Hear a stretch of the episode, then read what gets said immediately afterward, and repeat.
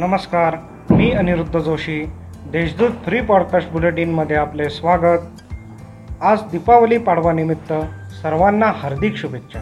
ऐकूयात आजची ठळक घडामोड. इंधनाचे दर कमी करण्याच्या निर्णयाचे भारतीय जनता पक्षाकडून जोरदार स्वागत करण्यात येत आहे.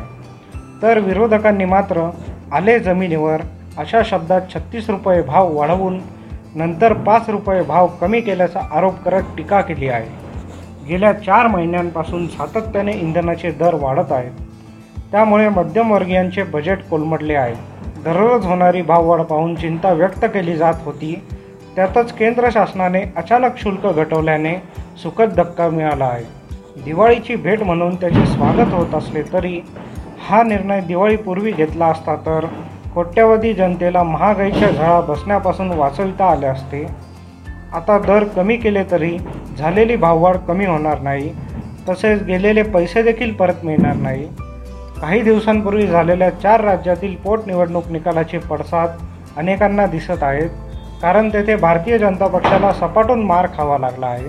त्याची परिमिती शुल्क कमी करण्यात झाली असल्याची शक्यता व्यक्त होत आहे. सरकारने पेट्रोल पाच रुपये व डिझेलचे भाव दहा रुपयांनी कमी केले आहेत.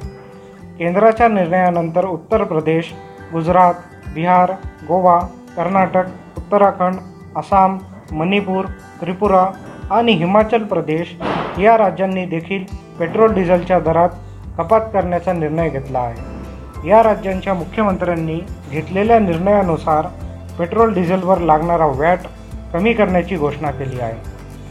आता ऐकूयात काही घडामोडी झटपट. सिन्नर तालुक्यातील पंचाळे येथील पूजा कदम हिने आपल्या पहिल्या पगारातून आई वडील सासू सासरे यांना विमानाची सफर घडवून देवदर्शनाला नेले.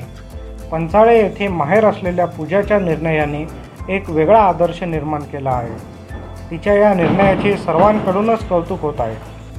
उच्च व तंत्र शिक्षण विभागामार्फत परदेशी शिक्षणासाठी देण्यात येणाऱ्या शिष्यवृत्तीला अर्ज करण्यास विद्यार्थ्यांना मुदतवाढ देण्यात आली आहे.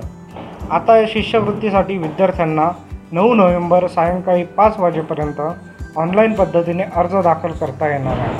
किरकोळ बाजारात चाळीस रुपये किलोवर गेलेला कांदा स्वस्त करण्यासाठी आता केंद्र सरकारने पाऊल उचलले आहे.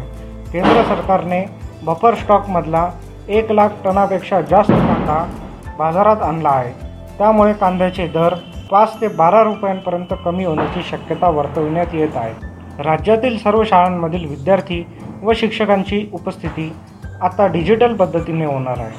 महास्टुडंट ॲपद्वारे उपस्थिती घेण्यास शासनाने आता मान्यता दिली आहे. याबाबत शालेय शिक्षण विभागाचे सहसचिव राजेंद्र पवार यांनी निर्देश दिले आहेत. यामुळे शिक्षक व विद्यार्थ्यांचे वेगळे हजेरीपत्रक तसेच मध्यान्ह भोजनाची वेगळी माहिती भरण्याच्या कामातून सुटका होणार आहे. या होत्या आत्तापर्यंतच्या ठळक घडामोडी. सविस्तर बातम्यांसाठी देशदूत डॉट कॉम वेबसाईटला भेट द्या. धन्यवाद.